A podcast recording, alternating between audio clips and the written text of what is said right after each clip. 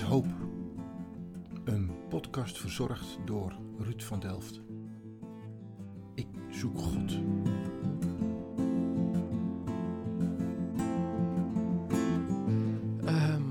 Uiteindelijk gaat dat helemaal terug naar een belofte die ik ooit aan God heb gedaan. Ik ben beschikbaar en ik wil dat doen waarvan u mij vraagt om dat te gaan doen.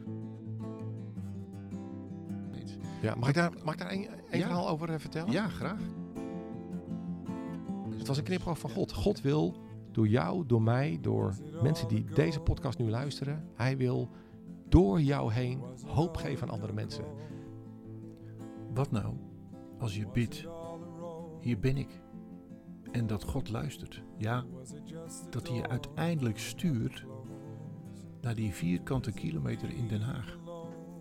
Waar geregeerd wordt. Waar besluiten vallen. Ik heb een gesprek met Gert-Jan Segers, fractievoorzitter van de ChristenUnie, over politiek, besluitvorming en zeker over hoop. Waar bevind ik mij en wie heb ik tegenover me? Nou, je bevindt je in het partijbureau van de ChristenUnie. En dat is onder een hele sfeervolle TL-lichten. Ja. Dus dat is een helverlichte kamer. Dat is wel heel treffend verwoord. Zeker, zeker. Dus, maar er zitten ook wel een paar gezellige hoekjes hier met banken met kussens en een boekenkast. En boekenkast is altijd mooi. En je zit tegenover Gert-Jan Segers. Gert-Jan Segers. Dat heeft met de ChristenUnie te maken. Ja. Hoe kan ik je noemen? Partijleider? Ja, dat is een soort informele titel is dat. Ik ben strikt genomen fractievoorzitter in de Tweede Kamer. Ja, ja. Dus dat is mijn formele functie. En daarmee ben je wel het politieke boegbeeld van de ChristenUnie. Ja, ja, ja. En dan ben ik geneigd te beginnen met hoe is het zover gekomen? Van ja. Waar het moment is iemand bereid om te zeggen van ik ga de politiek in? Uiteindelijk gaat dat helemaal terug naar een belofte die ik ooit aan God heb gedaan. Ik ben beschikbaar en ik wil dat doen waarvan u mij vraagt om dat te gaan doen. Dus dat is op 18-jarige leeftijd geweest, dat ik een ontmoeting met God heb gehad. Dat ik zeg, nou, wat het ook zal zijn. Ik zal altijd beschikbaar zijn om te doen waarvan ik geloof dat u dat van mij vraagt.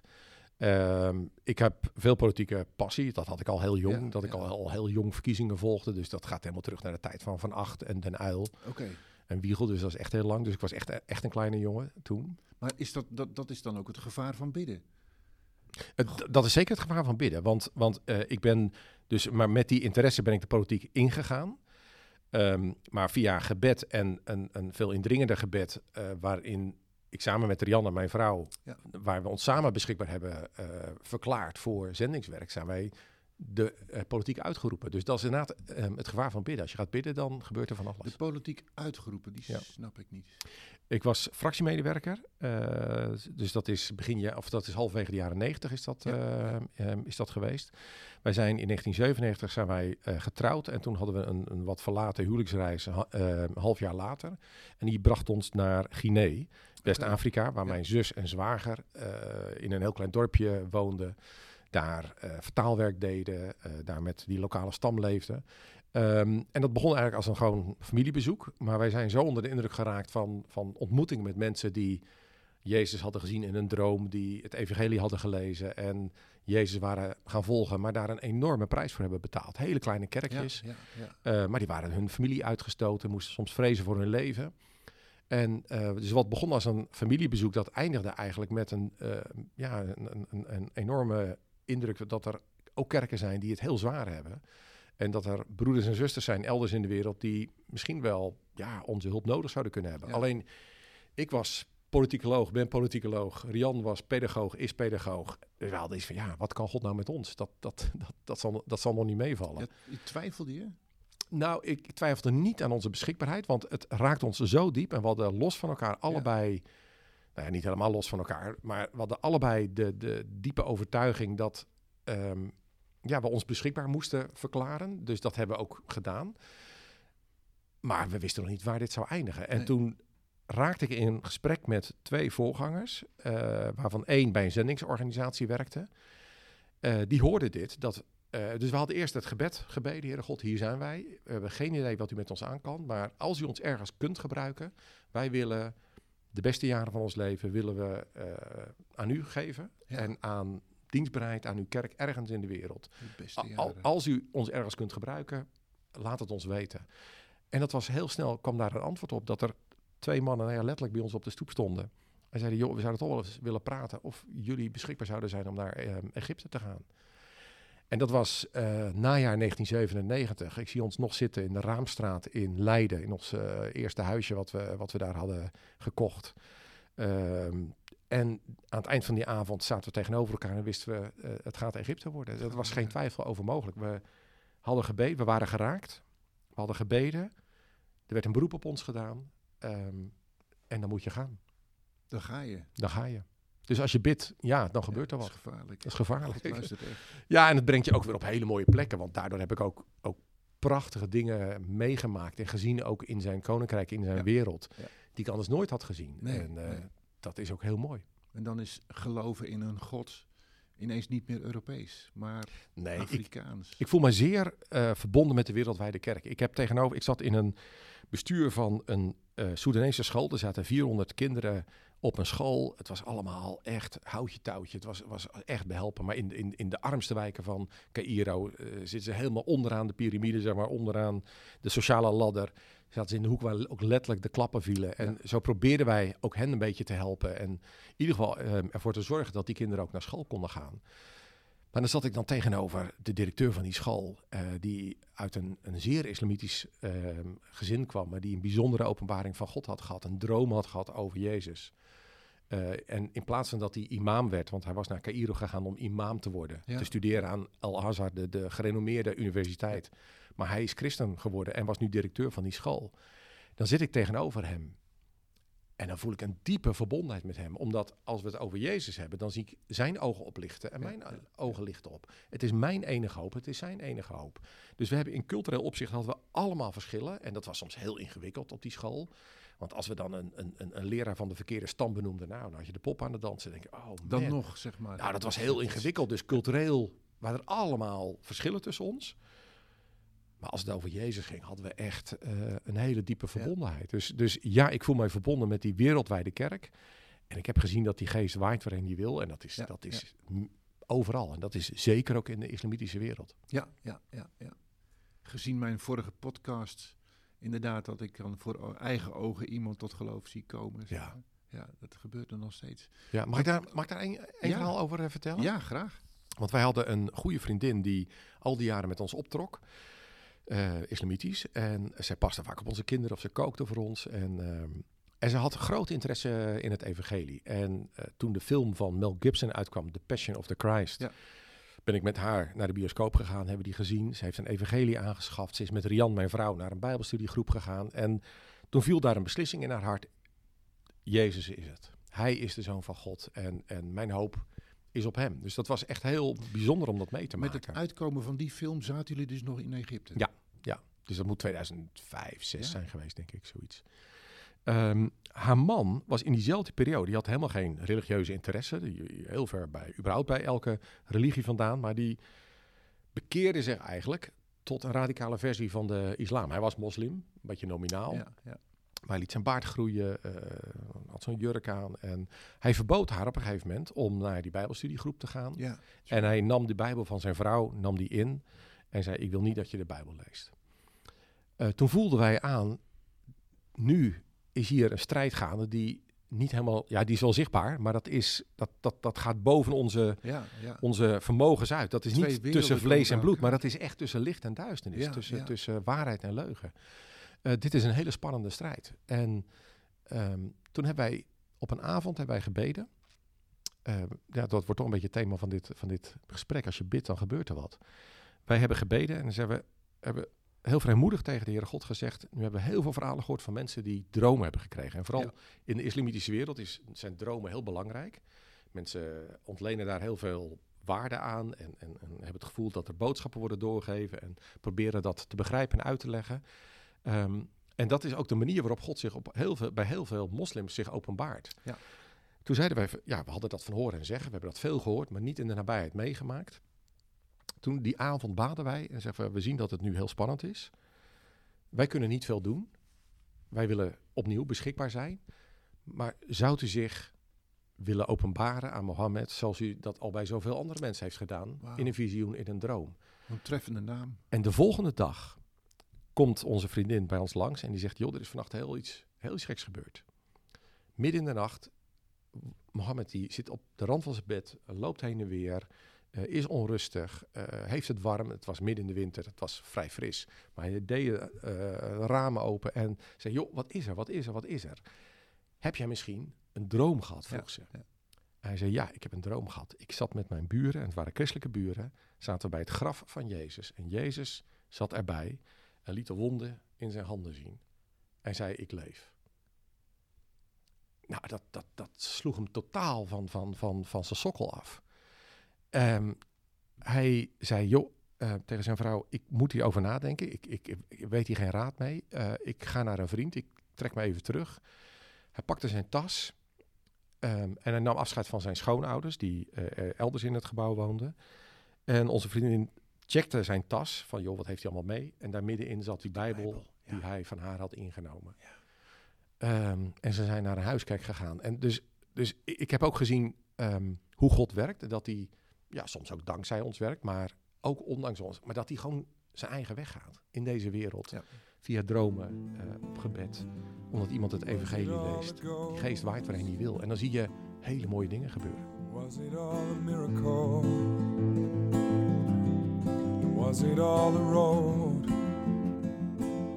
Dit is even een kippenvel moment, moet ik zeggen. Ja, dit neem je voor je leven mee. Dit vergeet ik nooit meer. Want nee, ergens komt er dan een moment dat je uit Caïro toch dan weer teruggeroepen wordt. Ja, hoe ingewikkeld. Dus ik ben eigenlijk de politiek uitgeroepen en weer teruggeroepen. Dus ik stond toen opnieuw op een kruispunt. Dus we zijn toen nog een jaar naar de Verenigde Staten geweest en hebben een studiejaar daar meegemaakt. Ik heb een masterstudie gedaan. Maar daarvoor zat... Ja, sorry. Ben je dan ineens weer dat 8-jarige jongetje van die dan zegt, hier ben ik? Ik was 18 toen ik... dus het was niet 8, ik was 18 toen ik mijn eerste keer... Toen was ik weer die 18-jarige jongen, hier ben ik. En... Wat is nu de bedoeling in mijn leven? Waar moet ik zijn? En dat is wel steeds de zoektocht geweest. Ik wil zijn op de plek waarvan ik geloof dat God me wil hebben. Ja. En daar wil ik trouw zijn. En daar wil ik doen wat ik kan. En dat is beperkt, dat is niet alles. Ik kan de wereld niet redden, dat heeft Jezus gedaan. Maar ik wil wel doen wat ik kan. Ja. En toen was het... ik ben nog een jaar journalist geweest. Ik dacht, nou, of journalistiek of politiek. Dat trekt aan mij, daar voel ik me zo lang bij. Dat kan ik, denk ik. Maar inmiddels was er ook het gezin Segers, denk ik. 3 dochters. Ja, een trotse vader. Zeker, zeer. Ik zeg altijd, als je een dochter krijgt, is dat het mooiste wat je kan overkomen, toch? Ja, ik denk een band tussen een vader en zijn dochter is wel speciaal, denk ik wel. Ja, ik heb 1 dochter en 2 zoons. Ja. Een dochter is het mooiste en de zonen zijn het beste. Oh. Ik moet er toch wat moois van. Ja. Nou, die zonen, die gingen mee. Dat weet ik niet. Dus nee, ik heb nu 1 schoonzoon, of tenminste in ieder geval 1 aanstaande schoonzoon. Oeps. Dus ik moet oefenen. Ja, zeker. Dat is voor een vader ook een ding. Maar ik heb 3 dochters. Die gingen mee naar geweldige Amerika. Meiden. Dus 2 waren bij ons toen wij naar Egypte gingen. Dus eentje van 2 jaar en eentje van 6 maanden. De derde is in Egypte geboren. Die heeft ook een mooie Arabische naam. Nora, licht. Ze is vlak voor kerst is ze geboren. Dus Jezus als het licht der wereld. Dus we vonden dat mooi om haar een Arabische naam te geven. En te vernoemen naar het kerstkind. En we zijn toen inderdaad met z'n 5 zijn we naar Amerika gegaan. En hebben daar ook een heel fijn jaar gehad met elkaar. En dat is wel mooi. Dus we hebben op 3 plekken gewoond. Dus we hebben in Egypte gewoond. We hebben dus even in Nederland, maar toen Egypte, Amerika, Nederland. Ja, en toch de gemeenschappelijke deler is wel ons gezin. Zijn we met elkaar. Dus we zijn echt op elkaar aangewezen. En we zijn ook heel hecht. Want dat is de constante factor in ons leven. Er verandert heel veel. Maar we hebben elkaar. En dat is echt heel mooi. Ja. En dan komt er een moment dat God dan zegt... Nou, het wordt tijd om terug te gaan in de politiek. Hier ben ik. Ja, dus ik inderdaad was mijn gebed, hier ben ik. En wat moet ik nu doen? Hè? Wat is het kruispunt? En het mooie vind ik van iets ouder worden... is dat je een bepaalde patroon en ook iets... ook leert in de omgang met God, van hoe werkt dat dan op zo'n kruispunt? Hoe gaat dat dan? Toen ik voor de eerste keer op een kruispunt stond, was ik een beetje in paniek van, ik moet nu kiezen en het is heel belangrijk en God, wat wilt u? En wat ik nu inmiddels weet, ik heb een paar kruispunten achter de rug, is dat het altijd even mistig is, dat je het even niet weet. Maar dat je als je praat, overlegt, advies vraagt van wijze mensen, bidt, je hart onderzoekt, omstandigheden bestudeert en zegt, ja, maar waar gaat een deur open? Op een gegeven moment weet je het. Oké, dit en zat dan de master die je gehaald hebt in Amerika, had die daar invloed op? Was dat bewust? Want ik weet niet wat je gestudeerd hebt. Internationale betrekkingen was dat. Ja, dus dat was weer mijn oude vakgebied. Ja. Dus nee, dat was niet laten we zeggen, theologie of een bijbelschool. Nee, dat was echt mijn oude vakgebied. En buitengewoon leerzaam, omdat we net 7 jaar Midden-Oosten achter de rug hadden. Ja. Dacht ik, ja, ik wil toch eens even doordenken over hoe verhouden nou Midden-Oosten en het Westen en islam en christendom. Hoe verhoudt zich dat nou tot elkaar? Wat is nou die geschiedenis? Waarom is het zo ingewikkeld? Ja. Dus daar heb ik veel over nagedacht. En daar heb ik toen 1 jaar voor uitgetrokken om daarover na te denken. Als je aan een wielrenner, een beroepswielrenner, kun je zien of hij de Tour de France gefietst heeft of niet. Dat is dan toch die 3 weken doen iets. Dat heb ik ook ooit eens een sportman horen zeggen. 7 jaar doen iets met je, Egypte. Ja. 2 jaar, of wat is het, 1 jaar Amerika. Je kwam wel heel... met een flinke dosis in de rugzak mee naar Nederland toe. Ja, want ik heb natuurlijk op jongere leeftijd ook wel nagedacht over een politieke carrière. Maar toen dacht ik, ja, ik kan nu in Den Haag blijven. En dan kun je zo langzaam van het een naar het ander groeien en wellicht dan Kamerlid worden. Maar voor mijzelf leek me dat niet wijs, leek me dat niet een goede route. En ik adviseer ook bijvoorbeeld fractiemedewerkers die politieke ambitie hebben. Dan zeg ik, ja, ga even buiten spelen, ga even naar buiten. Sta vol in de wind. Draag ergens anders verantwoordelijkheid. Loop met mensen in een bedrijf op, in een organisatie. Maar als alleen de politieke werkelijkheid jouw werkelijkheid is, als je niks anders hebt meegemaakt dan die vierkante kilometer in Den Haag, ja, dan ben je helemaal door die wasstraat gegaan en dan ben je zo'n beroepspoliticus. Dan sta je ook wel, denk ik, wat verder bij mensen vandaan dan wanneer je ook echt buiten bent geweest. En vol in het echte leven heb gestaan. Dus vandaar dat ik ook heel graag... dat ik ook voor heb gekozen om politiek los te laten. En dat liep zoals het liep. Maar ik was daar wel ontvankelijk voor. Dus ik hoopte ook wel dat ik niet heel mijn leven in Den Haag zou blijven. En ik blijf ook nu niet de rest van mijn leven in Den Haag. Den Haag is een eigen wereld, is een eigen vak. En dat moet je leren. Een vak moet je leren. Er zijn heel veel mensen die zeggen, laat mij er zitten en ik doe het beter. Nou, dat moet ik nog zien. Want je moet dat leren. Hoe werkt dat macht en hoe werkt zo'n politiek bedrijf? Maar dan sturen mensen naar buiten. U gaat eerst buiten in de wind staan, maar die komen dan terug en die gaan binnen in het Den Haag in de storm staan, denk ik dan. Ja, Den Haag is ook een storm. Ja, zeker. Ja. Geeft dat aanleiding tot een spagaat? Hoe kan ik als christen hier blijven staan terwijl er worden ook besluiten genomen die toch behoorlijk heftig zijn? Ja. Ja. Die gaan echt diep en die geven ook. Ja, en als je dan tussen de mensen staan, die willen nog wel eens behoorlijk van leer trekken, lijkt me dan. Ja, je krijgt niet alleen applaus. En zeker niet als je in een coalitie zit. Wat ik me daarbij heb voorgenomen is eerst voor mijzelf. Ik moet altijd doen wat ik kan. Ja. Ik moet zeker weten dat ik alles heb gegeven. Met mijn beste weten, met mijn beste kunnen, in bepaalde omstandigheden. Doen wat ik kan, dat tot het uiterste. Zie ik daar weer de medewerker uit Egypte eigenlijk met die ervaring terugspringen naar Den Haag? Ja, maar het gaat nog verder terug. Want mijn vader, die was directeur van een MAVO. En die voelde zich geroepen om evangelist te worden. Om kerkplanter en kerkstichter te worden in Leeuwarden. Is dat gaan doen. Maar is overspannen geraakt. En heeft, aan het eind is hij aan een hartstilstand om het leven gekomen. Op een hele onverwachte, hele abrupte manier. En dat is heel zwaar en heel moeilijk geweest. Maar wat ik bij mijn vader zag, en dat is niet omdat ik daar negatief over spreek, want ik heb hem heel hoog en ik wil hem eren, ook na zijn dood. Want hij heeft alles gegeven om Christus te volgen. Maar wat ik zag is wel een gedachte, het hangt van mij af.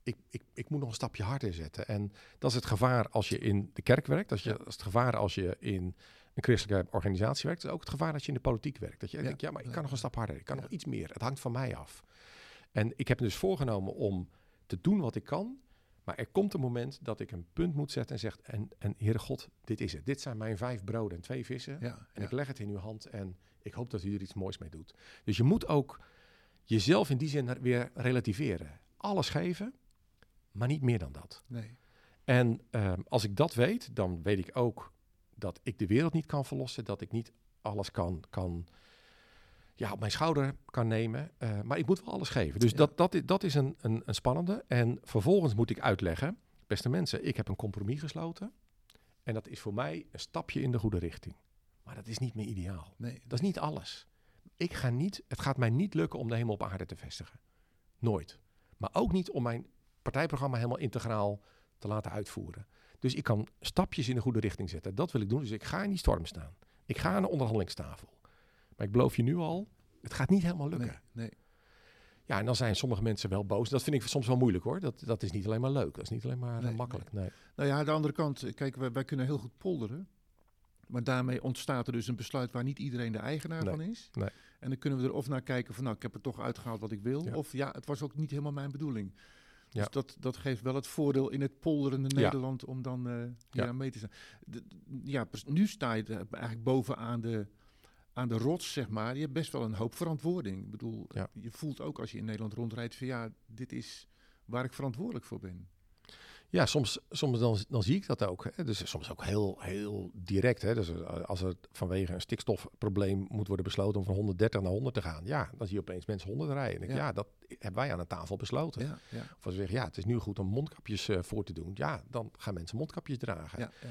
Maar soms ook echt gaat het over de rest van iemands leven. Bijvoorbeeld, we hebben het over het kinderpardon hebben we onderhandeld. Ja, ja, ja. Het ging over 400, 500 kinderen. En dan onderhandel je aan een tafel zoals wij nu aan een tafel zitten met 8, 9, 10 mensen.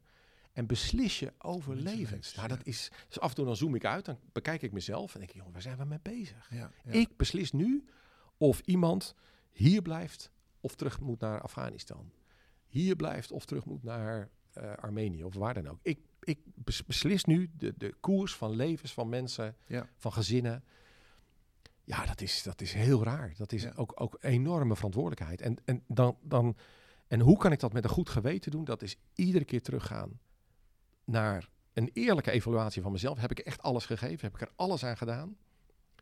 Maar dan ook terugleggen in de handen van God. En snap je degene die tegenover je zitten en die daar anders over denken? Aan zo'n onderhandelingstafel? Ja. Dat moet je ook leren, want anders kun je niet onderhandelen. Als jij alleen maar al het gelijk van de wereld hebt en die ander is alleen maar gek. Ja, dan zit er ook geen enkele redelijkheid in het compromis. Dus je kunt alleen maar een goed compromis sluiten als je snapt, wat heeft die ander nodig?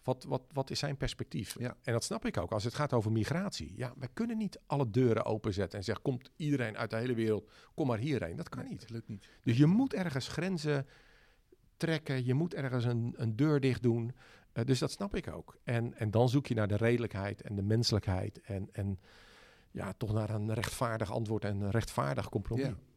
Nou, dan is de vergadering afgelopen. Je stapt in de auto, je rijdt naar huis. In de trein. Ik ga altijd met de trein. In de trein, dankjewel. Ja.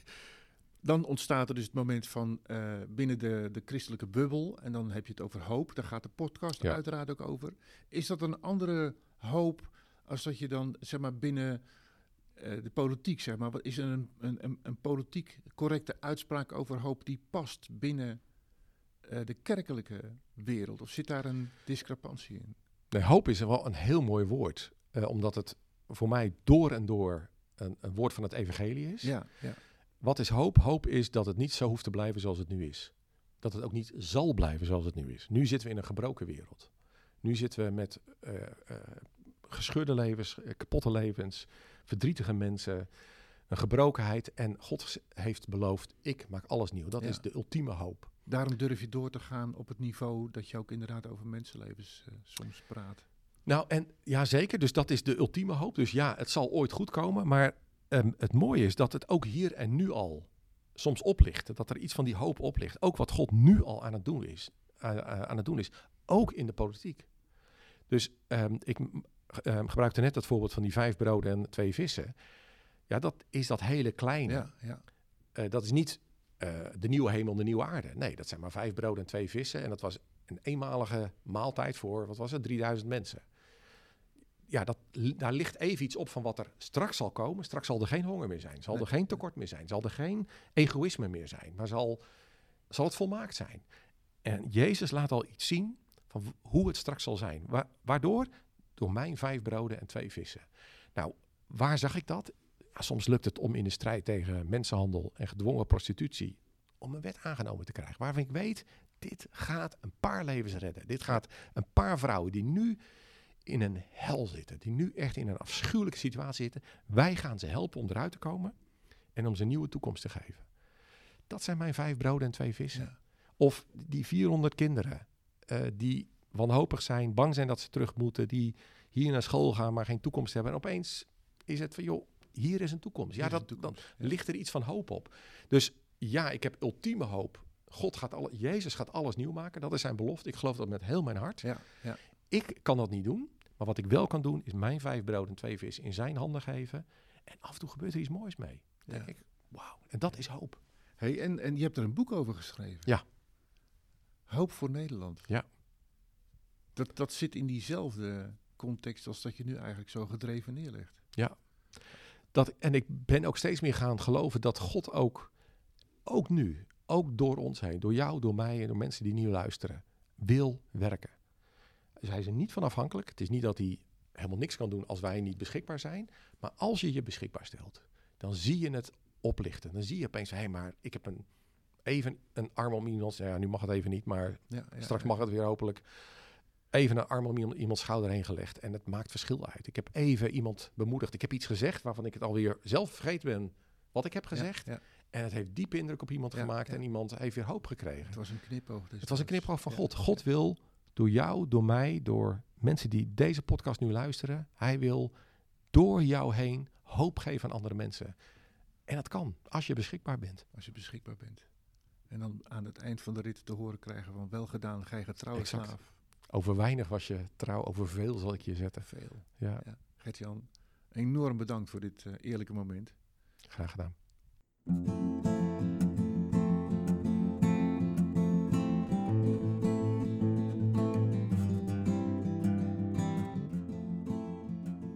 Er is hoop. Een podcast verzorgd door de stichting Agape. Motto van de stichting is geloven, groeien en gaan. Geloven. Omdat we vanuit onze eigen zoektocht mensen willen stimuleren mee te zoeken naar God, mee te zoeken naar mensen en hen ook te wijzen op Jezus. Want wij geloven dat God betrouwbaar is en de moeite waard om te zoeken. Groeien, omdat we mensen zoals jij willen helpen en stimuleren te groeien in de relatie met Jezus en zijn leerling te worden. Gaan, we sporen mensen zoals jij aan om anderen te helpen ontdekken wat het is om te leven met Jezus. We leren je om je leven te delen in je eigen omgeving of de plek waar God je naartoe stuurt. Muziek van Behind the Light. Een speciale dag.